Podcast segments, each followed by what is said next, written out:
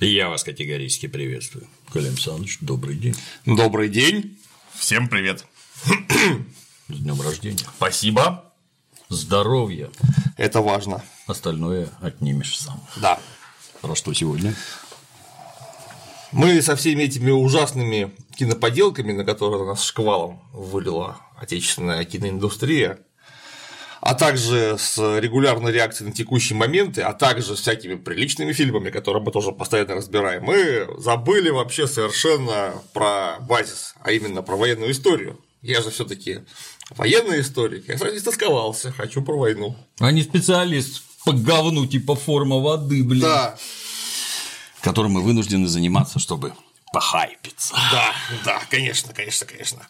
Да, так вот, у нас есть Ливонская война такая, у которой в этом году некоторым образом юбилей, начало ее. Она началась в 1558, а сейчас 2018. То есть у нас получается ровненькая дата, и нет повода не разобрать это знаковое событие, тем более, что оно уж так распиарено в учебниках истории. Судя И- по названию, мы воевали с какой-то Ливонией. Да, да, да, да. Но это на самом деле большое заблуждение. Все думают, что Ливонская война это значит, что мы воевали с Ливонией. Вот, и сегодня я предлагаю дать некое вводное, потому что Ливонская война это очень долго, очень большой м, такой, как бы сейчас сказали, дурацкий термин геополитический конфликт, Так, так. и приступать сразу непосредственно к военным действиям, я считаю, нельзя, нужно сделать фундированный подход. То есть сначала разобраться, что там вообще происходило вокруг этой самой Ливонии, и не только, а уже потом поэтапно разобрать ход военных действий, замечательные всякие баталии, которые там внутри происходили. Тем более, что одну из них мы уже разобрали Полоцкое взятие. Мы уложимся в один ролик или это Найн. О, Только в несколько. так, так. И то я сразу говорю, что мы пока для старта, дальше как пойдет, разберем только, собственно, Ливонскую войну. Потому что это я забегаю чуть-чуть вперед. А начать нужно с периодизации, во-первых, и во-вторых, с того же, чем является термин, чем была, собственно, Ливонская война. Потому что, как ты правильно сказал, война Ливонская, конечно, с ливонцами. И мы со школы знаем, что это был очень важный конфликт, который надорвал московское царство Ивана Грозного, из-за чего потом немедленно началась смута. Потому что там потратили все деньги, там перебили всех военных, а которых не перебили, те обеднели, все озверели из этой Ливонской войны. Мы ее проиграли в итоге, ну и потом Иван Грозный скоропостижно скончался, и случилось… От злобы. От злоб, от ярости, да, от пролежней. И началась э, смута, и все плохо было в результате. Ну и таким образом логически получается, что именно Ливонская война была главной войной, которую вела Россия времен Ивана Грозного. Ну, раз ее проиграли, все плохо. Значит, так и есть. Но это не совсем так. А вот я тебя, извини, перебью. Потому что, как обычно, начнут задавать вопросы, а вот мне по причине малограмотности известен ровно один автор, гражданин Скрынников. Да. Его книжки про Ивана Грозного хороши. Ну, их зна- знать надо обязательно, потому что Скрынников глубоко копал. Отправляем всех. ЖЗЛ, жизнь замечательных людей, автор Скрынников, как зовут, не помню. А Руслан Григорьевич. Руслан Григорьевич. Книжка так и называется Иван Грозный. И есть ряд других. На самом деле, конечно, про Ивана Грозного гораздо больше книг, там далеко не только Скрынников, но мы список рекомендованной литературы дадим. Обязательно, как мы это обычно делаем, разбирая исторические темы. А вот про Ливонскую-то войну, казалось бы, самая главная война Ивана Грозного, а про нее специальных книг до недавнего времени вообще не было. Почему? То есть внутри, внутри разных книг про нее, конечно, писали, причем иногда довольно много. А если их собрать до кучи все эти книги, то вообще получится там какой-то невероятный исторический бэкграунд, э, точнее историографический бэкграунд. А теперь только начали писать по большому счету о Ливонской войне персонально. Почему? Сказать трудно, не знаю почему. То есть Не хотят обозначать заслуги Ивана? Не знаю, это загадка. Ну, просто я полагаю, что заниматься всем подряд невозможно, а Ливонская война это такой гигантский клубок, что за него так снаряда ты не возьмешься. Поэтому думаем, ну, у нас же, ну ладно, потом. Угу. А вот, а потом кто-нибудь еще говорит потом. А пока про репрессии. А пока, конечно, про репрессии поговорим, да. А, но устойчивый историографический термин Ливонская война, тем не менее, сложился. Хотя, конечно, если бы современники узнали, что они участвуют в Ливонской войне, они бы очень сильно удивились. Примерно как французы с англичанами, узнав, что они воюют в Столетней войне. Потому что Ливонская война – это с 1558 -го. И традиционно принято считать, что по 1583 до Плюсского перемирия со Швецией. Но на самом деле, конечно, это не совсем так. А почему? Сейчас попытаюсь пояснить.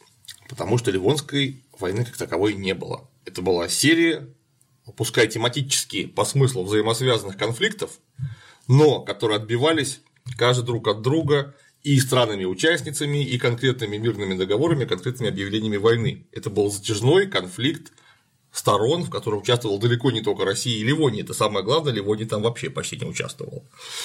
Там участвовали литовцы, поляки, шведы, датчане, ну, Россия, понятно, немножко Ливония, и даже татары умудрились поучаствовать непосредственно и опосредованно.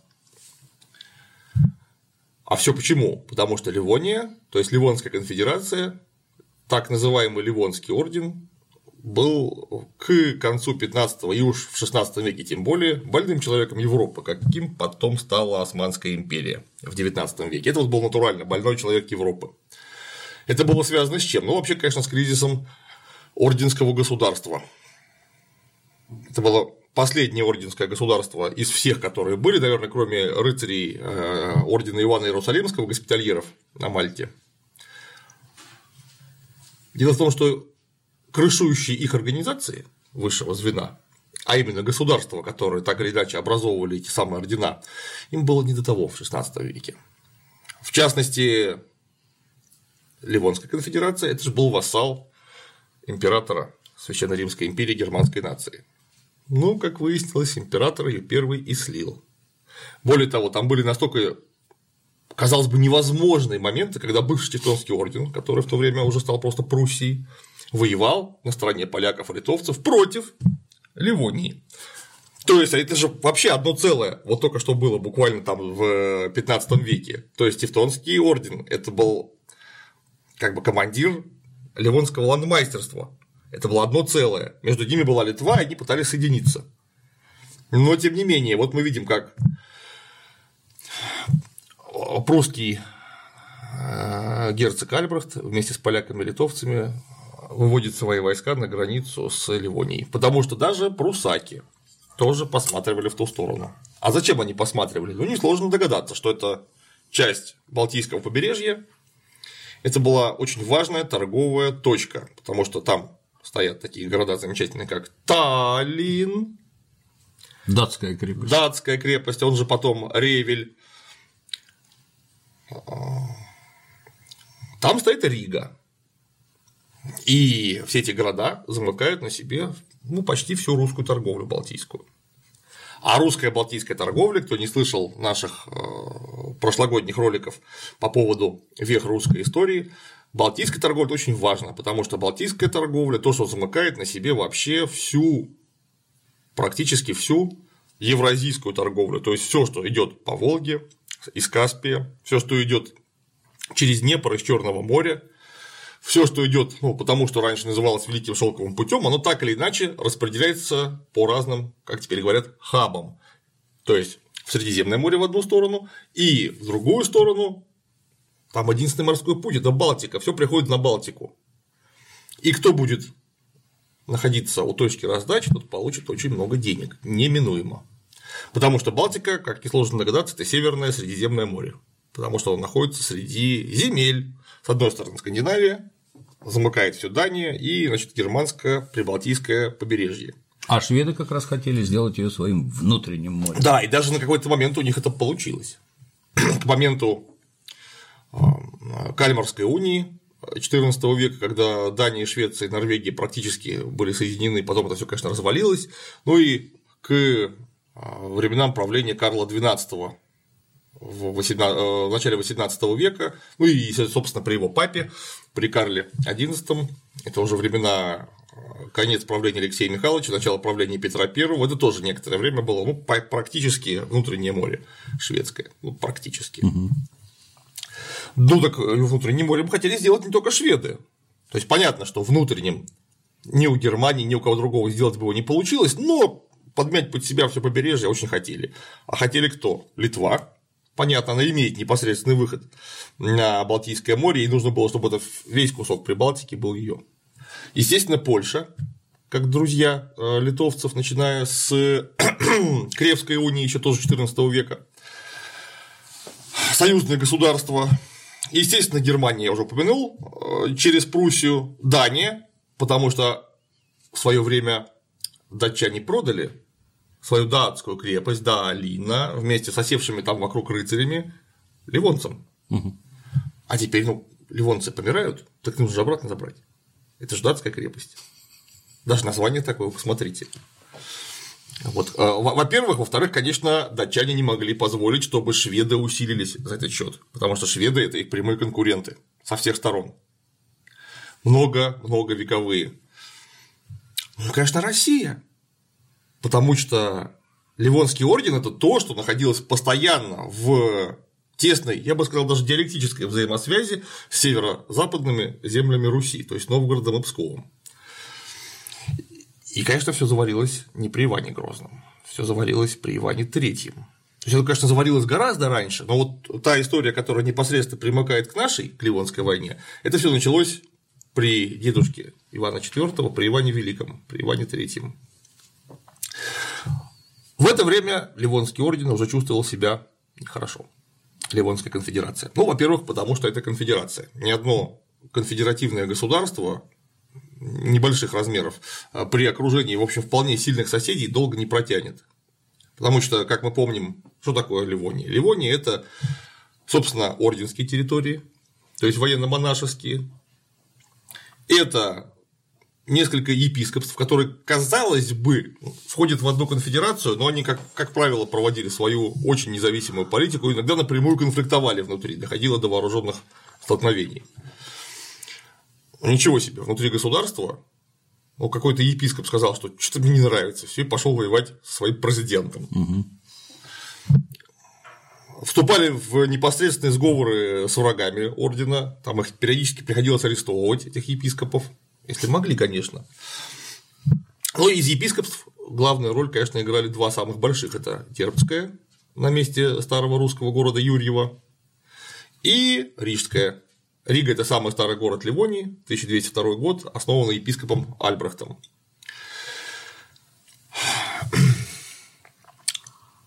И, к сожалению, для ливонцев и, к большому счастью, для всех остальных, последний магистр Вальтер, Вальтер фон Плеттенберг, я имею в виду не последний магистр Ливонского ордена, а последний такой успешный магистр, который выступал как самостоятельная фигура, такая яркая самостоятельная фигура.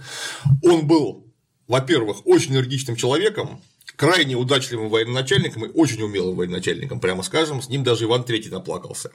Хотя где это вот Ливония вот такого размера и значит, московское нарождающее царство вот такого размера. Он нас регулярно бил, он в силу своей харизмы и мощных организаторских способностей, он это состояние конфедеративное зафиксировал. То есть вот через Литву Тевтонский орден тоже плохо себя чувствовавший, он смог трансформироваться в XVI веке, превратившись в светское государство. Подвел себя под крышу поляков и, в общем, просуществовал неплохо. А ливонцы нет, ливонцы зафиксировали в старом средневековом виде. Конечно, Плеттенберг имел основания так делать. Почему? Потому что Ливония – это была точка, куда сплавлялись этих дураков и тунеядцев, алкоголиков и прочих дауншифтеров. Как Финляндия у шведов. Да, да, да, да, да. Но э, туда же дауншифтеры-то ехали с определенной целью, раз дауншифтиться обратно. Потому что там, опять же, Э, большие перспективы. И, естественно, там сразу образовались землячества. Потому что просто так в Ливонский орден приехать и сказать, что я вот тоже, извините, рыцарь, буду тут у вас немного воевать.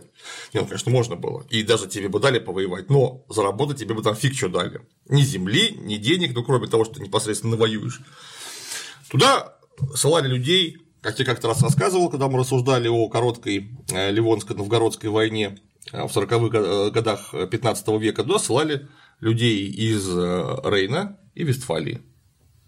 Вот они до дорожку протоптали, образовали там ну, натуральное землячество и никого больше не пускали к себе, ну, по крайней мере, в промышленных масштабах. Ну, туда потом датчане подпустили еще констелляцию независимых датских рыцарей, которых просто сдали вместе с Сталиным, которые в гробу видели и вестфальцев, и рейнцев, а любили себя. Это, конечно, добавило прочности этому государству. Ну вот, исходя из этого, разразился кризис, потому что Вальтер фон Плеттенберг помер, а такого начальника, энергичного, харизматичного и так далее, который просто своей личностью смог бы спаять это все воедино, вот больше не было. Ну, потому что в самом деле рассчитывать, что каждый будет такой прекрасный начальник, довольно глупо, такого не бывает. А сам, сама система была уже практически не жизнеспособна. Ну и вот, конечно, все сразу заинтересовались, что если это все умрет, а оно на глазах помирает, это заберет кто-то удачливый первый. Поэтому все немедленно навострили волосатые уши и стали присматриваться. Кто туда бросится просто первым. Вальтер фон Платтенберг, надо сказать, хотя несколько раз разбил э, русские войска, но он никогда, как трезвый человек, не думал, что это можно делать на постоянной основе. Он понимал отлично, что он может бить русских только потому, что Иван III воюет с Казимиром IV с Литовским. Он просто занят очень сильно. Он не может ну, вплотную заняться всем этим. Никогда. Поэтому, когда литовцы и поляки предложили Вальтеру фон Плеттенбергу образовать единую антирусскую коалицию, он благородно отказался, сказав, что, что ничего хорошего для меня из этого точно не получится. Вам, может быть, я не, вы не переживу Давайте этого. Сами. А я не, этого не переживу.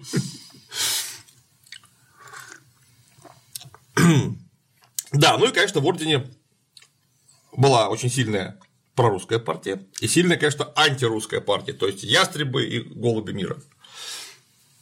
Голуби мира, как правило, были связаны непосредственно с торговыми кругами, которым нужно было просто торговать, все, точка.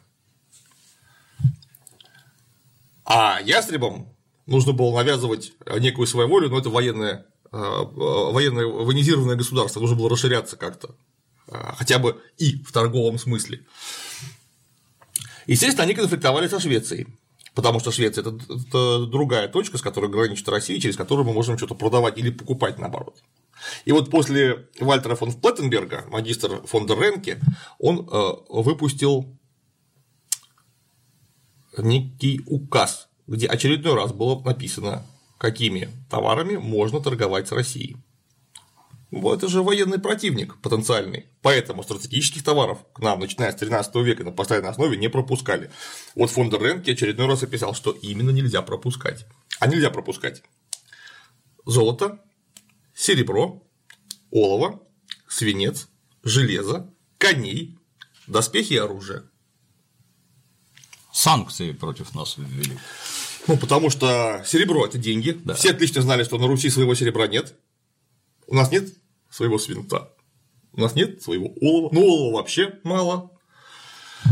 Его специально нужно разрабатывать, добывать из руд, тогда этого делать не умели. Нужно, чтобы оно просто было самородным. А это большая проблема.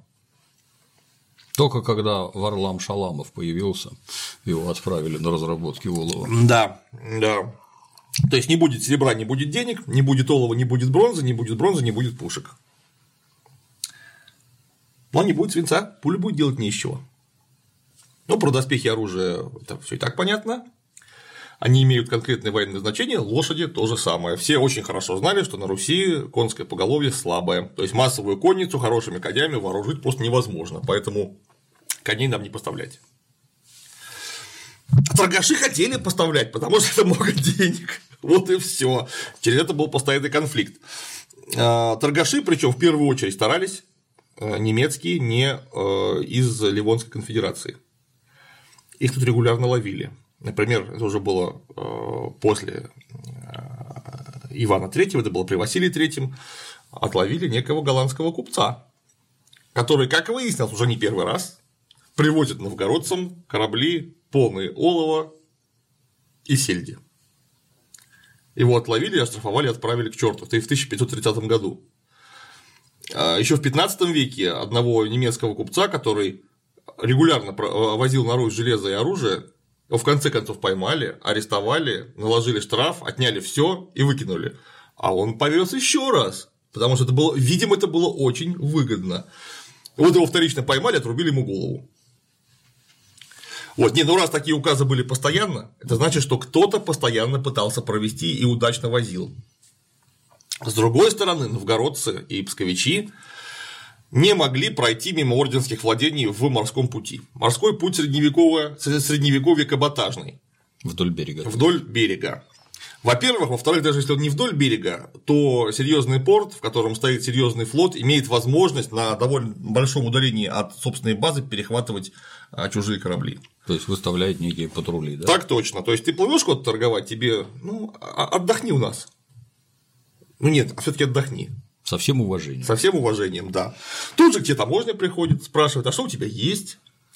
Ну и говорят, слушайте, а у нас, между прочим, 150 лет назад был подписан договор. Торговать тебе можно только у нас. Ага. Ты же вроде из Новгорода, ну, судя по всему, да. Торговать ты будешь здесь. Ну и, и все, приходится торговать в Риге или в Таллине. То есть мимо Риги и Таллина ты уже не проплывешь. То есть, может, мимо одного из городов тебе проскользнуть получится, но где-нибудь ты опадешь точно совершенно. Мимо Таллина и Риги я без шуток не хожу. Да. Так. Вот в который раз удивляюсь, как все предки всегда кажутся какими-то недалекими, неразумными, а тут подишь ты и порт, и патрули, и перехват, и таможня, и, и санкции, и торговать можно только здесь, да, где да. деньги, блин. Да.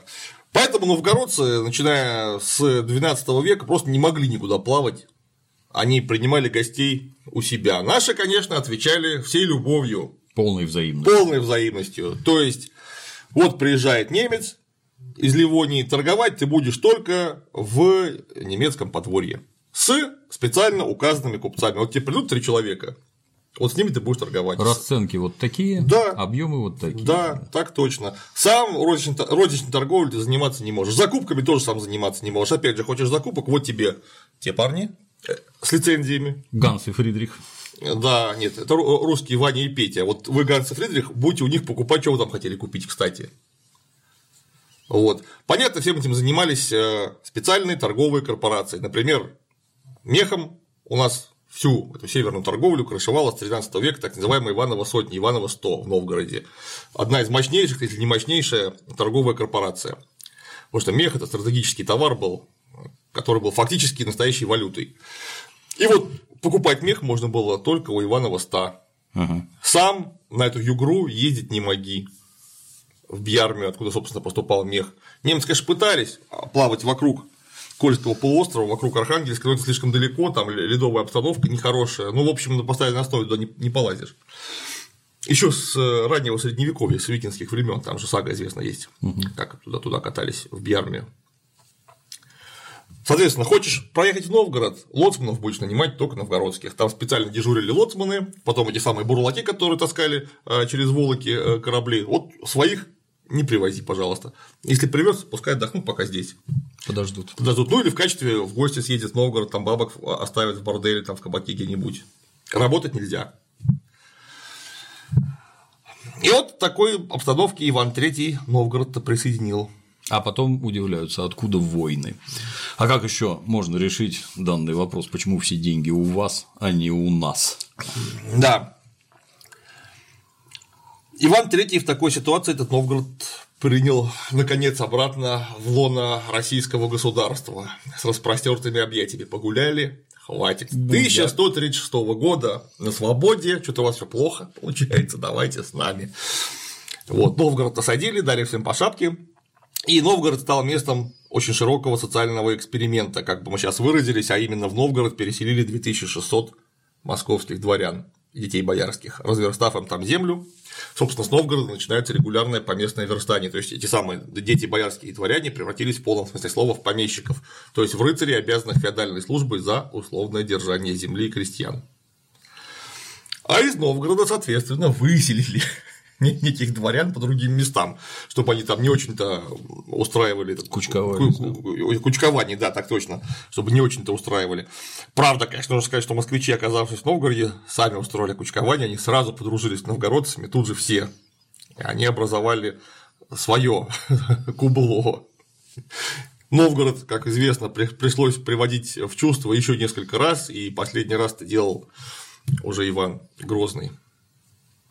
И наиболее успешно. Наиболее. Да. Ну, Иван III тоже очень успешно делал, просто Иван IV сделал это последний раз и окончательно. Кстати, ему пришлось туда гасить, когда говорят, что он гасил именно новгородцев, он гасил потомков москвичей, которых туда поселил еще его дед. Угу. Это они там, в общем, устроили а, некие инициативы, с которыми потом пришлось как-то справляться. Это их гнилые черти мутят воду в пруду. Да, да, да, да. Ну вот, про восстание все мы уже и говорили, и нужно будет, наверное, специально отдельно поговорить, пока а, про войну. Иван III принял а, к себе Новгород. И вдруг выяснилось, что это Ливонская конфедерация очень диалектический сосед. То есть, с одной стороны, он напрямую вредит, вот просто напрямую вредит. С другой стороны, с ним уже 150 лет договариваются, и сосуществовать можно, но если держать ливонцев вот в таком рыхлом виде, это великолепный лимитров в качестве противовеса а, литовцам. То есть завоевывать его никто даже и не думал. Ну, конечно, были и территориальные вполне конкретные претензии, тем более на местах, там вообще, судя по всему, это война то торговая, то малая война партизанских, этих диверсионных групп малых отрядов вообще не, очень редко прекращалась. Но в глобальном смысле завоевывать их никому не нужно. Зачем? Можно дать денег, и они будут воевать против литовцев. Это сильно дешевле, чем свои войска заводить. Конечно. А если ты их завоюешь, их же придется охранять эти территории. Ну, вот, ну это же огромная территория в самом деле, там куча строений, их нужно будет обслуживать, охранять, оборонять против литовцев, сразу фронт, он как удлинится. Вот поэтому некоторое время, очень долгое некоторое время, никто и не думал о том, чтобы с ливонцами э, вопрос решить окончательно. Наоборот, их старались поддерживать вот в таком вот состоянии вечного полухаоса, как можно дольше. И тут-то, конечно, нужно посмотреть сразу в две стороны, а именно в сторону литовскую и польскую, и в сторону крымскую. Потому что литовцы особенно когда они подружились крепко с поляками, стали, в общем, на какой-то момент доминирующей силой в регионе, собственно, только Иван III и Василий III смогли успешно им противостоять на постоянной основе. Соответственно, поляки только что разобрались с Тевтонским орденом, ну, то есть, э, как правильно говорить, с Германским орденом. Ты, кстати, помнишь, ты как-то спрашивал, почему орден Тевтонский, хотя тевтонцы все, тевтоны все уже давно того. Их Марий еще перерезал. Вот, так вот, это ж просто на самом деле оказалось. Я даже не задумывался над этим вопросом никогда. Ты же знаешь, что слово э, Германия пишется как Deutsch, то есть Д, Е, У, ТСЦХ. А раньше оно в средние века писалось через Т. Deutsch. Deutsch. Т, У, ТТХ. Угу. Так вот, оно получается Теут. Это германский орден. Тевтон значит германский. Тевтонец значит германец всего лишь. Угу. Теут. Ну или Тефт. Вот так. Интересно. Так вот, поляки разобрались э, с Тевтонским орденом и имели вполне конкретное намерение разобраться и с Ливонским орденом тоже. Но им тоже нужен был лимитров. То есть кто-то, кто будет создавать некий противовес э, России на северо-западе. Государство прокладка. Да, да, да, да, да. И поэтому они постоянно пытались э, подвести конфедерацию э, под некий договор, который бы подразумевал или вооруженный союз против России, или как минимум вооруженный нейтралитет против России. То есть, если мы воюем с Россией, ты или обязан оставлять войска, или обязан одобрительно смотреть на наши действия. Ну и, соответственно говоря, выполнять там некие торговые санкции. Да. Вот это было то же самое, чего добивался Иван III, только с другой стороны. Ну и Иван III стал успешно воевать с литовцами, с Казимиром IV. Впоследствии его политику продолжил очень успешно Василий III.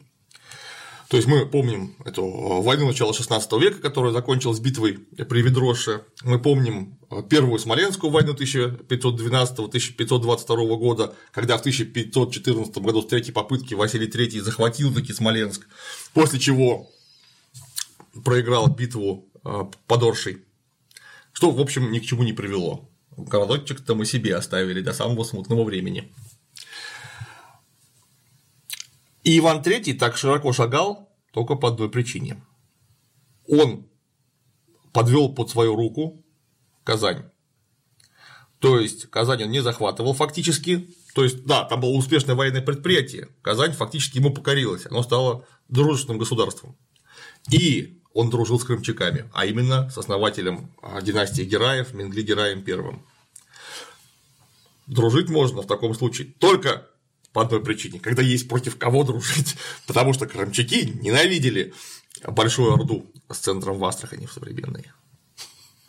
Потому что астраханцы, как наследники Улуса Джучи, вполне серьезно полагали, что и казанцы, и крымцы, и нагайцы им всем обязаны. То есть они должны быть у них э, под рукой. Это же наше все. А ни нагайцы, ни казанцы, ни крымцы не были категорически не согласны. То есть, а всем.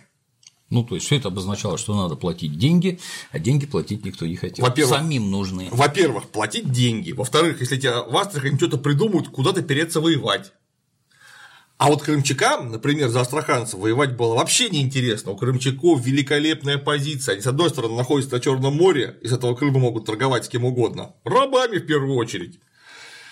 А во-вторых, вместо того, чтобы переться куда-нибудь там в Дербенд, махать там саблей вообще непонятно с какой целью. Же гораздо проще набежать или на Москву, или на Вильно, половить там мужиков с бабами и продать их О, в кафе. Вот. А так как Большая Орда в это время представляла собой серьезную силу, как ни крути, хотя вроде бы Иван III там и на Угре э, отразил, но все равно с ним приходилось считаться. Причем всем. Это был очень опасный противник, если с ним поссориться. Так вот, Менглигера и Иван III дружили против Большой Орды. Хм. Вот, и Иван III постоянно умело подпускал своего кореша Бенглигерая э, в Подолию, то есть в юго-западные э, земли Великого княжества Литовского, чтобы он там занимался, а, как говорят немцы, это самое Рауб, он он мертв, то есть грабил и убивал. Он это был прекрасный специалист в этом отношении, он грабил и убивал. Ну, запирайте этажи, нынче будут грабежи. Так точно. Ну, что Правда, конечно, нужно сказать, что Иван III крайне ловко подпускал своего мусульманского кореша, собственно, в православные земли. Молодец. Потому что доехать до литовских земель, конечно, Менгли Райба хотел, но очень далеко. Ну, собственно, где э, этнические литовцы проживают. Но тут не нужно думать про Ивана III совсем уж плохо, это был просто человек феодальной эпохи. Для него свои это были те, кто является ему подданным, то есть кто платит ему налоги и обязан вассальной службой. А киевляне, например, были обязаны вассальной службой литовцам, поэтому извините. Какой они национальности и конкретно вероисповедания, прям по барабану. Никому не интересно, да. Не, ну, конечно, таким образом опять же, по средневековым обычаям, например, киевлянам или там черниговцам, новгород-северцам давали понять, что смотрите, пока вы с этими придурками, с литовскими, вас будут грабить. А если вы будете с нами, вас не будут грабить. Так поступали все во все средние века. Он, например, цивилизованный Эдуард III Плантагенет пошел воевать с Францией. Но первое, чем он занялся, выиграв там э, битву при Слейсе, которая позволила высадить армию морскую битву, которая позволила высадить армию на территории Франции, он, он занялся а, известной практикой гран-шевош, то есть больших прогулок. То есть просто бандитских рейдов по территории Франции, там сожженными деревнями, угнанными людьми. Название идиотского фильма, по-моему, с Луи де Фюнесом «Большая прогулка», оно как раз про это, что ли? Ну, ну да, но как-то оно было по-другому, там был не Ганшевош, но аллюзия однозначная, что там эти самые идут три англичанина по Франции, вот это оно и есть, Гран Шивош. Глубоко, блин. Вот. Это такая, такой намек, который, в общем, понятен э, людям, которые во Франции и в Англии э, читали учебник школьной истории. Угу. И вот, пожалуйста, цивилизованные люди занимались ровно тем же самым. Примерно в то же самое время. Я уж молчу, чем они занимались, когда были внутри Франции войны а, католиков и гугенотов религиозные, тем же самым. Это буквально, вот в то же самое время, о котором будем говорить, э, середина вторая половина XVI века. Ничего не мешало. Хотя это не просто католики и гугеноты, это просто одна страна, Франция, внутри себя. Они там такое делали, что ну, Иван IV покажется смешным дядькой с бородой. Вот. В нелепой какой-то золотой хламиде. Вот. А они такие все утонченные, такие, значит, угу, угу. в колготанах с, гульф... да, да, с гульфиками. Вот. Творили вещи абсолютно жуткие друг с другом. Мы об этом, я надеюсь, еще поговорим. Обязательно я хочу, когда будем говорить о, собственно, военных действиях Ливонской войны, поговорить о параллельном процессе, который происходил в Европе, собственно, и остановиться на замечательной битве при Дрё. Кто кого там забил? Французов, французов. Вот. Э, в сторону. Крымцам опять. Значит, крымцы дружили с Иваном III и очень мешали литовцам. Поэтому у Ивана III были просто развязаны руки. Он мог на постоянной основе заниматься западной экспансией, прибирать обратно земли Рюриковичей, потому что он сам был Рюрикович и на полном основании считал, что он имеет право на все наследство Рюриковичей. Тем же занимался и Василий III, но он поссорился с Гераями, а конкретно с Мухаммадом Гераем. А поссорился он по одной простой причине, потому что весь союз с Менгли Гераем был построен фактически на песке. Как только мы посмотрели в сторону Волги, и мы стали врагом Большой Орды, с нами стало не нужно дружить крымчакам. Потому что э, если мы занимаемся Большой Ордой непосредственно, угу. то у крымчаков развязаны руки, оказывается, с одной стороны, а с другой стороны Крым – это вассальная территория а, Османской империи, на которую Османская империя влияла очень-очень сильно. Они могли отдать некий приказ, потому что самые главные интересы на Волге были, конечно, не у Большой Орды, несмотря на всю ее а, остатки ее мощи. Она была у нового игрока, а именно у Османской империи, который стремился все мусульманские земли подмять под себя или непосредственно, или опосредованно. И при Василии III у нас в 1522 году Мухаммад Герай посылает ему письмо, где требует дани. А Василий III, конечно, отказывается, потому что по какой, собственно, причине? Ну и Мухаммад Герай доезжает до Москвы, переходит через Аку, разбивает в дребезги войска Василия III. Василий III бежит из Москвы, оставив вместо себя крещенного татарина Петра на Москве рулить вместо Лужкова. Вот, сам сбегает в Новгород. Петр вынужден дать ему от лица царя э, Мухаммад Гераю грамоту о том, что московский царь является данником крымского царя. Сильно. Вот. Сожжены предместья Москвы, разъезды татар гуляют на Воробьевых горах в царском селе. Там было одно из сел, принадлежащих лично царю, они там все разграбили. Вот. И после этого мы не могли нормально воевать с литовцами просто потому, что у нас на ноге висело многопудовое крымское ядро.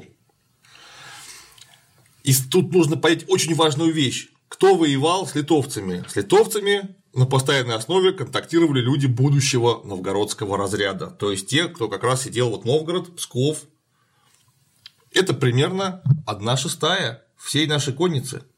Это был второй по мощности а, территориальный такой пункт после Москвы, конечно. Причем, в отличие от, Моск... Э, от Москвы, Новгород, будучи новгородский разряд, как бы вы сказали, генерал-губернаторство, наверное, так бы можно было обозначить, он никогда территориально не дробился. Это было одно цельное территориальное подразделение пограничная. Москва никогда не выступала в качестве какого-то такого вот единого а, целого, потому что они могли передать часть городов для ведения войны и организационно-учетных мероприятий там, соседям, забрать себе. Короче говоря, это все время так трансформировалось. Новгородцы все время пребывали в монолите. Из-за этого у них была очень мощная слитная корпорация, которая имела очень, опять же, сильные традиции местного феодального корпоративного самоуправления.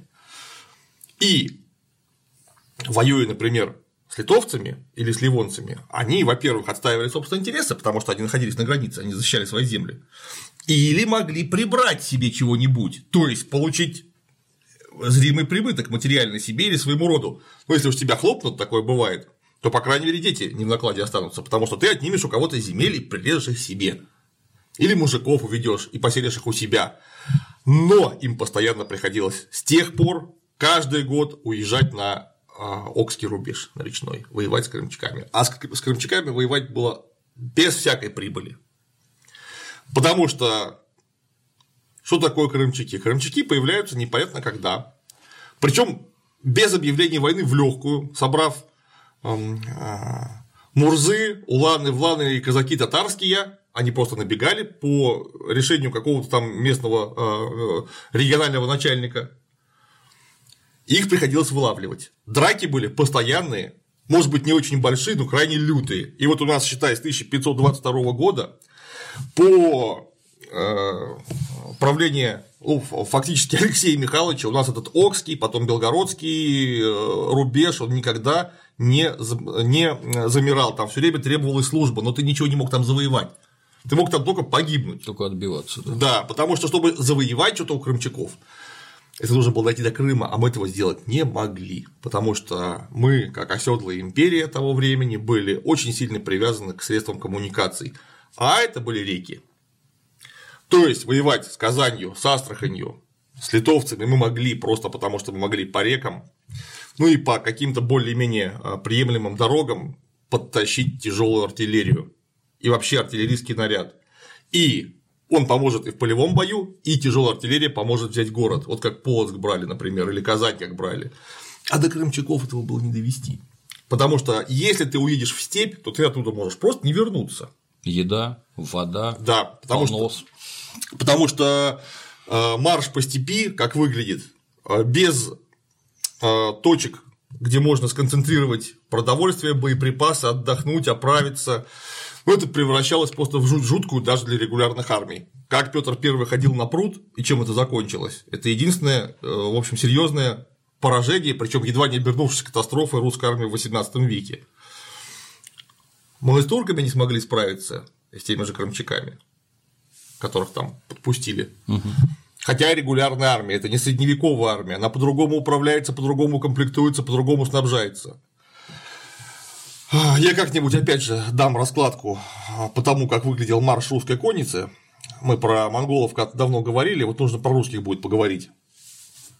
Так вот, довести пушки до Крыма мы не могли, поэтому от крымчаков могли только отбиваться. И новгородцам это было, в общем, ну, понятно, что надо, но им это было без всякого прибытка, им хотелось воевать с ливонцами. Это не так опасно. А крымчаки, понимая все эти нюансы, организовали крымский аукцион. Это в историографии принятый термин.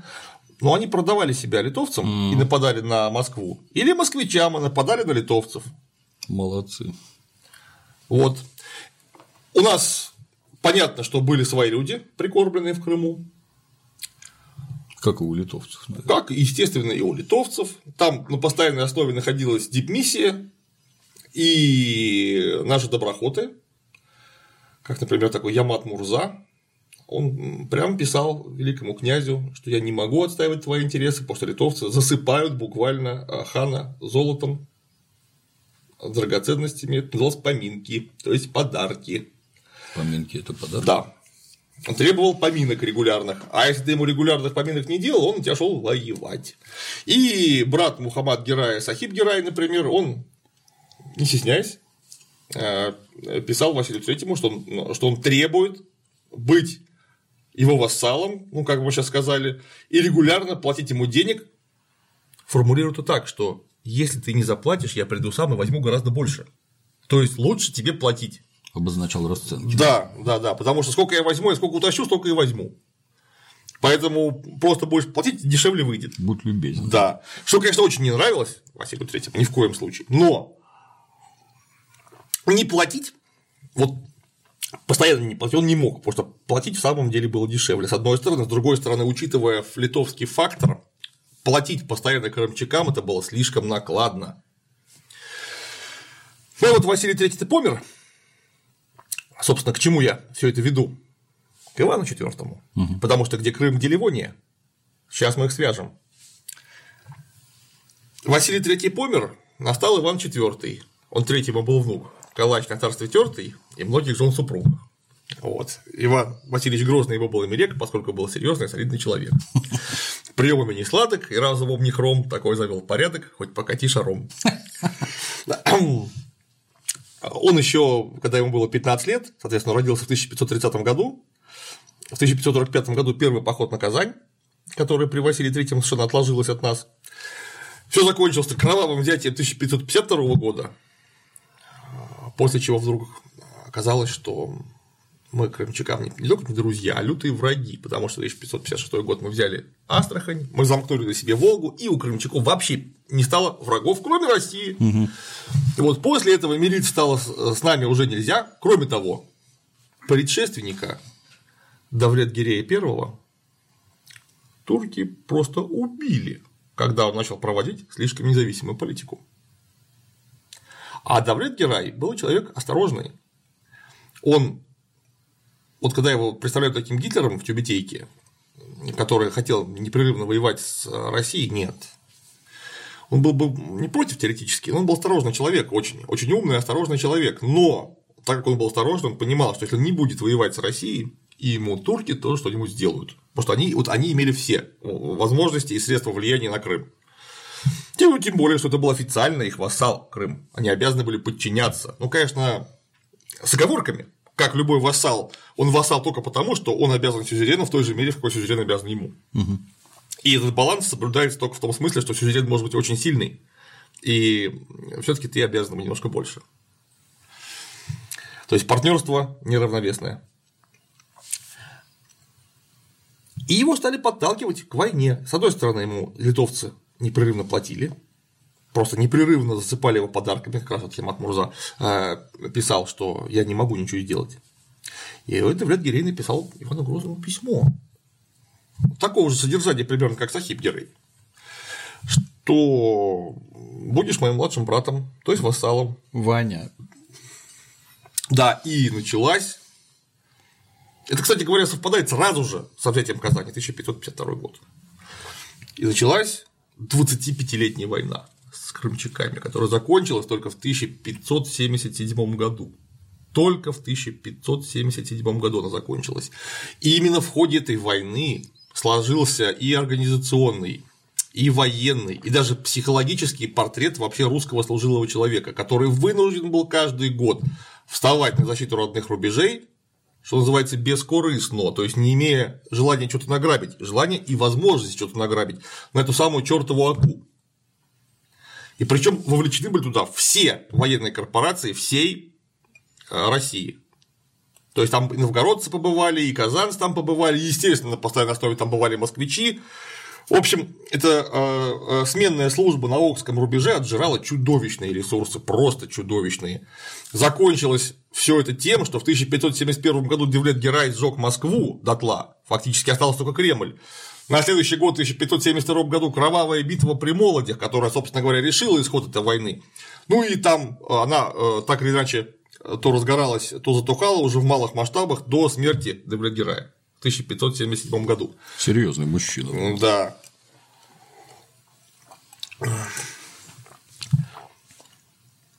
И вот тут нужно сравнить эту войну и положение в Ливонии.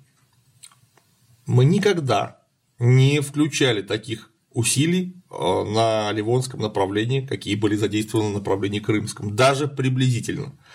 И даже когда все пошло плохо при правлении Стефана Батория в 1580-83 году, Стефан Баторий даже не мечтал о том, чтобы пойти на Москву. У него не было таких сил. А Давлет Герей ее сжег. Поэтому Ливонская война была второстепенным направлением для Ивана Грозного. Она, собственно, закончилась не шибко удачно для нас, только по одной простой причине, что мы были заняты с крымчаками.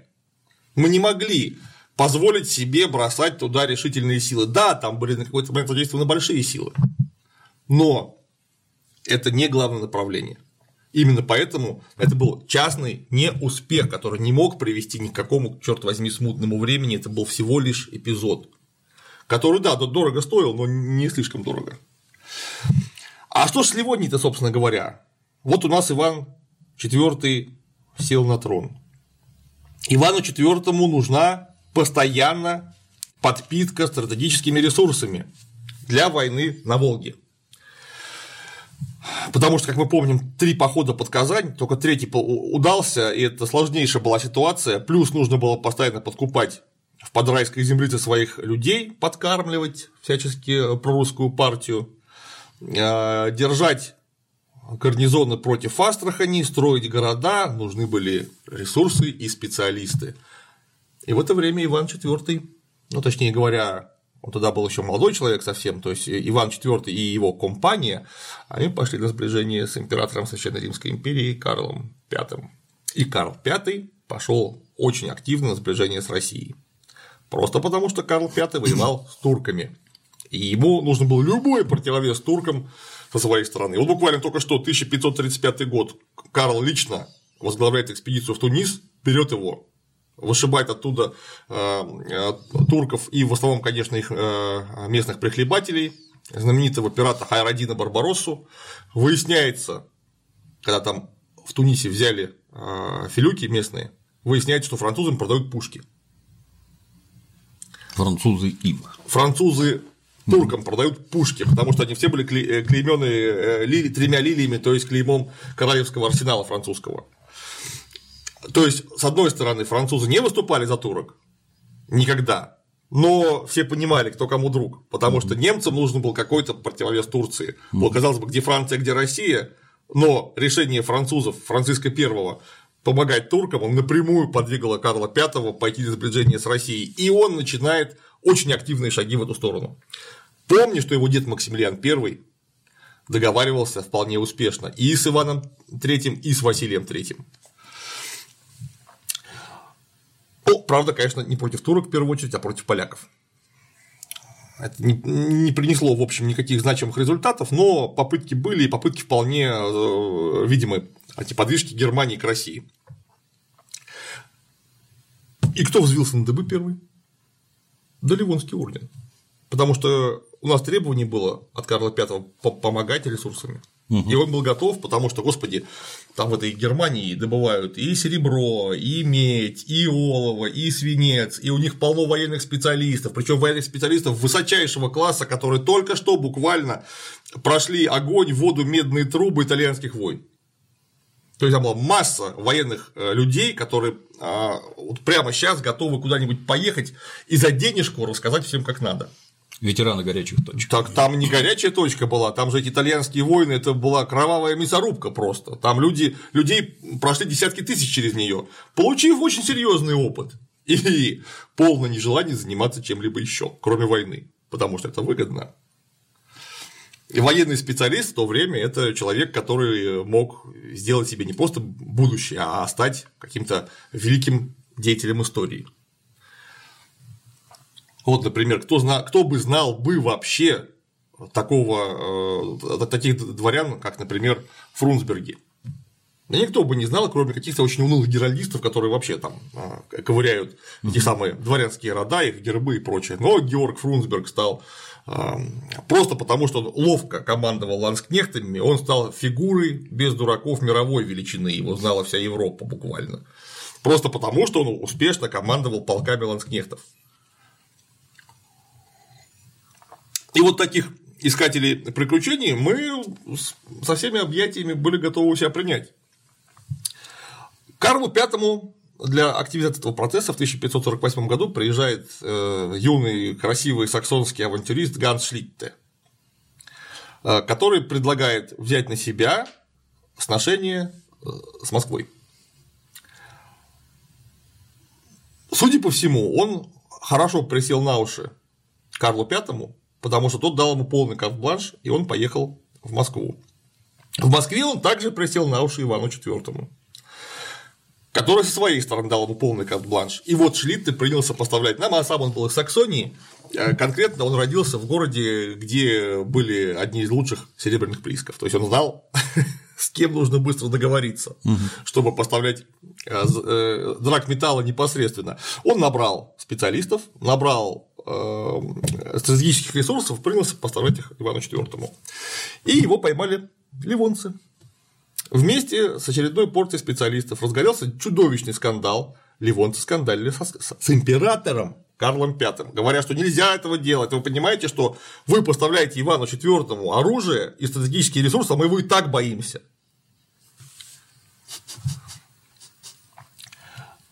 И вот это, конечно, сыграло очень важную, это дело Шлитта сыграло очень важную роль в том, что Иван Грозный обратил внимание на Ливонию, потому что ливонцы, вот это маленькое, полуразваленное государство, оно имело возможность просто перекрыть нам вендель.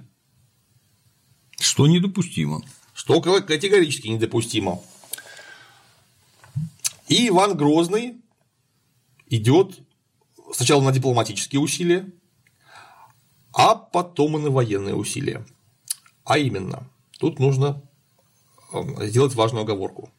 Грозный не считал Ливонию ровней себе. Он не посылал туда государевых послов. Он договаривался с ливонцами только при помощи новгородских чинов. Вот выезжает какой-нибудь из Новгорода, с ним договаривайтесь. Потому что Ливонию он считал княжеством всего лишь. А он... Людей надо в уровень присылать. Да, а он император. Ему с князем не в положняк общаться. Да. Вот пускай там вот новгородцы там 200 лет общаются, и дальше пускай общаются. Ну, конечно, с оглядкой на линию партии.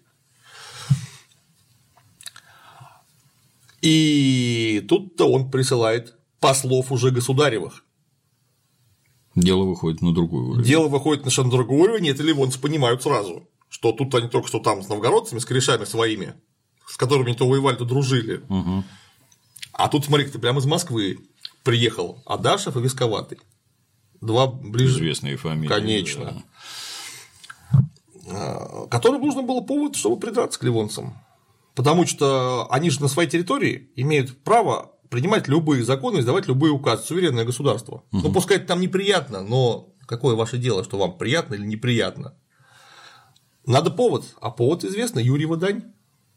То есть то, что обещали платить ливонцы за владение дерптом, которое в свое время отняли, и обязались за это выплачивать деньги. Точно никто не знает, когда именно и сколько они обещали выплачивать. Но по неясным причинам не платили, да?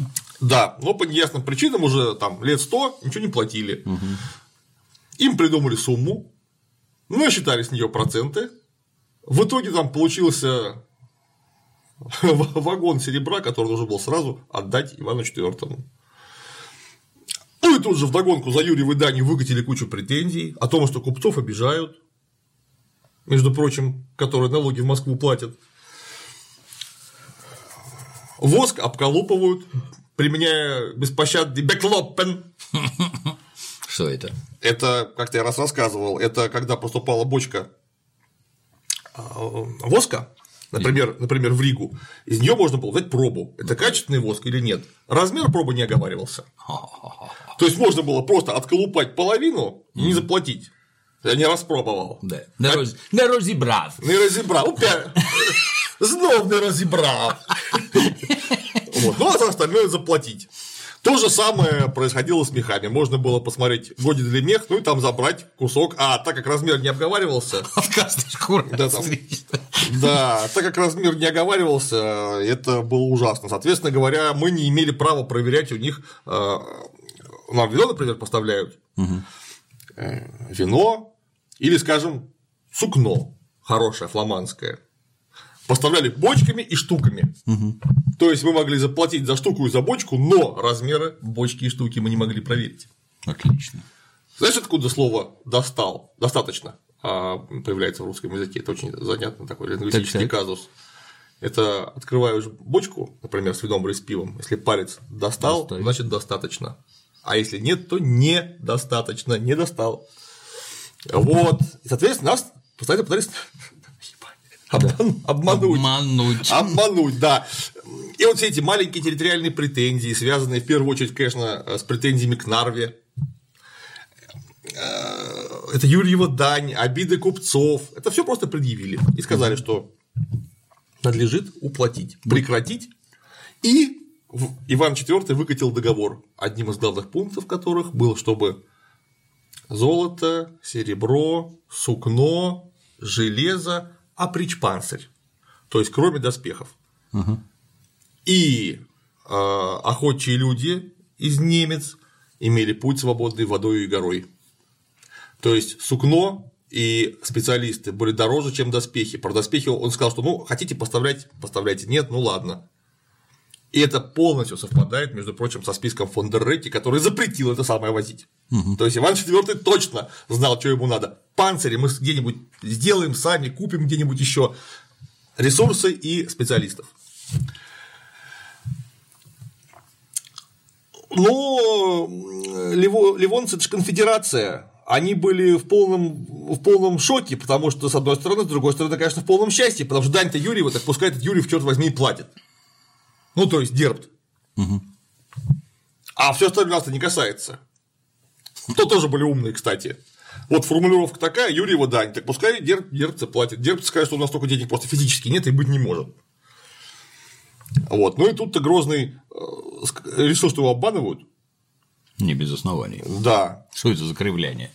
Что это за кривляние? Да, там, значит, вызвали ливонских лансгеров, то есть э, лендлордов, угу. пригласили в Новгород, там, как говорят, их на границе ждала 200-тысячная рать московитов, чтобы они перепугались как следует. Вот, конечно, чушь собачья, там, может быть, тысячи две их ждало. Вот.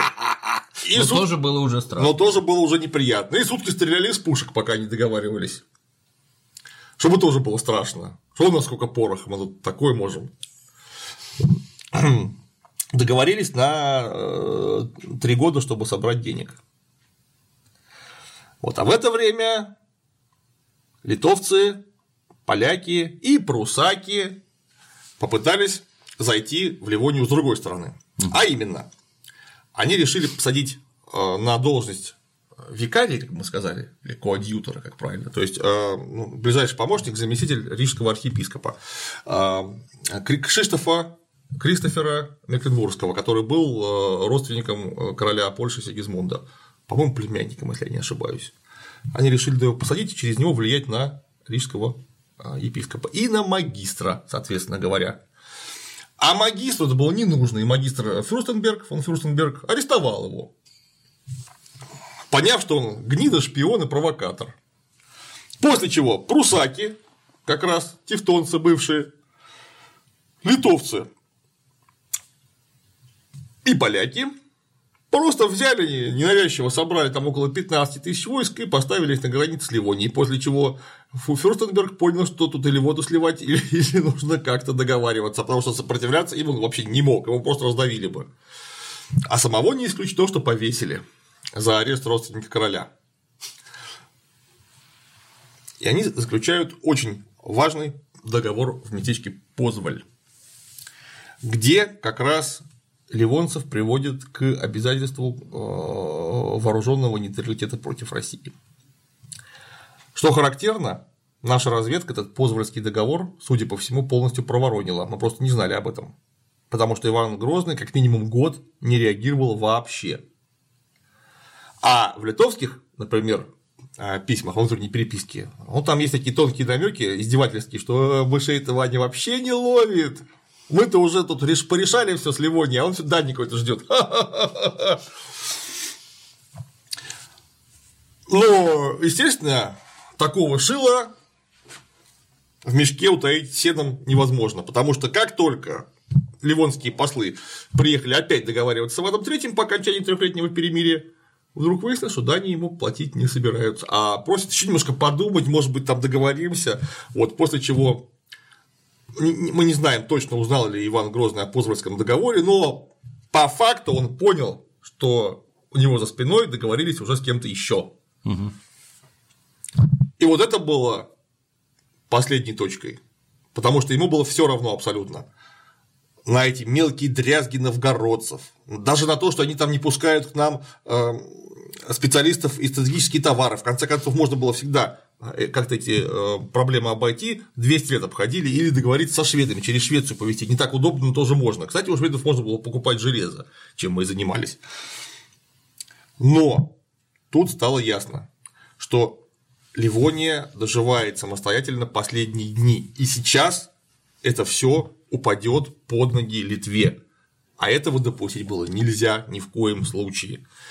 И тут Иван Грозный идет на шаг такой, что ливонцы должны понять, что шутки вообще кончились. В 1557 году на границе с Ливонией формируется крупная рать, которая состояла из новгородских и псковских а, всадников и казанских татар, которым обещали, что можно будет пограбить. И вот эта зима, весна, э, зима, да, а, осень-зима 1557 года стала последним мирным днем вообще в Ливонии, потому что до 1599 года там гремели пушки, звенели мечи практически беспрерывно. Потому что 1583 год наша это самое Э, мир со Швецией, это не означало ровным счетом ничего. Возвращаясь к началу разговора, Ливонская, Ливонская война – это не Ливонская война, а Ливонские войны. Потому что там воевали датчане со шведами и наоборот. Швеция с русскими, Польша Литва с Россией, Россия с Ливонией, с Польшей и Литвой. Это серия очень напряженных конфликтов. Это война за ливонское наследство. Вот так вам это сказали правильно. Ну, пока все забирали на старте, в следующий раз разберем, что получилось. Забористо, блин. Как-то я даже и не знаю, каждый раз погружение. Повторюсь, что все время мерещится, что сейчас все хитрые, умные, толковые, такое знают всякое. хитросплетение, да. А тут ничуть не менее хитрое. И самое главное, что для меня, как для простолюдина, история – это набор каких-то анекдотов. Кто-то кого-то нахер послал, бабу увел, и тут война. Оказывается, дело не в бабе и не в посыле, а в совсем других вещах. Напутано, блин. Жалко, картинок нет. Где кто живет, кто куда пошел, кто зачем. Это когда кто... будем о военных, об военных действиях. Кстати, можете даже для этого для этой беседы подготовлю какие-то карты, ну, по крайней мере, чтобы люди понимали, Крым вот тут, а вот. Да, Москва здесь. Да, да, да. И государство Украина, чтобы было обозначено. Древнее. Древнее, да. Там, там, правда, вот будет э, государство Украина, а вот по самой гланды воткнута древка флага Великого княжества Литовского. Вот ведь. Спасибо, Клим Саныч. С нетерпением ждем продолжения. Стараемся. А на сегодня все. До новых встреч.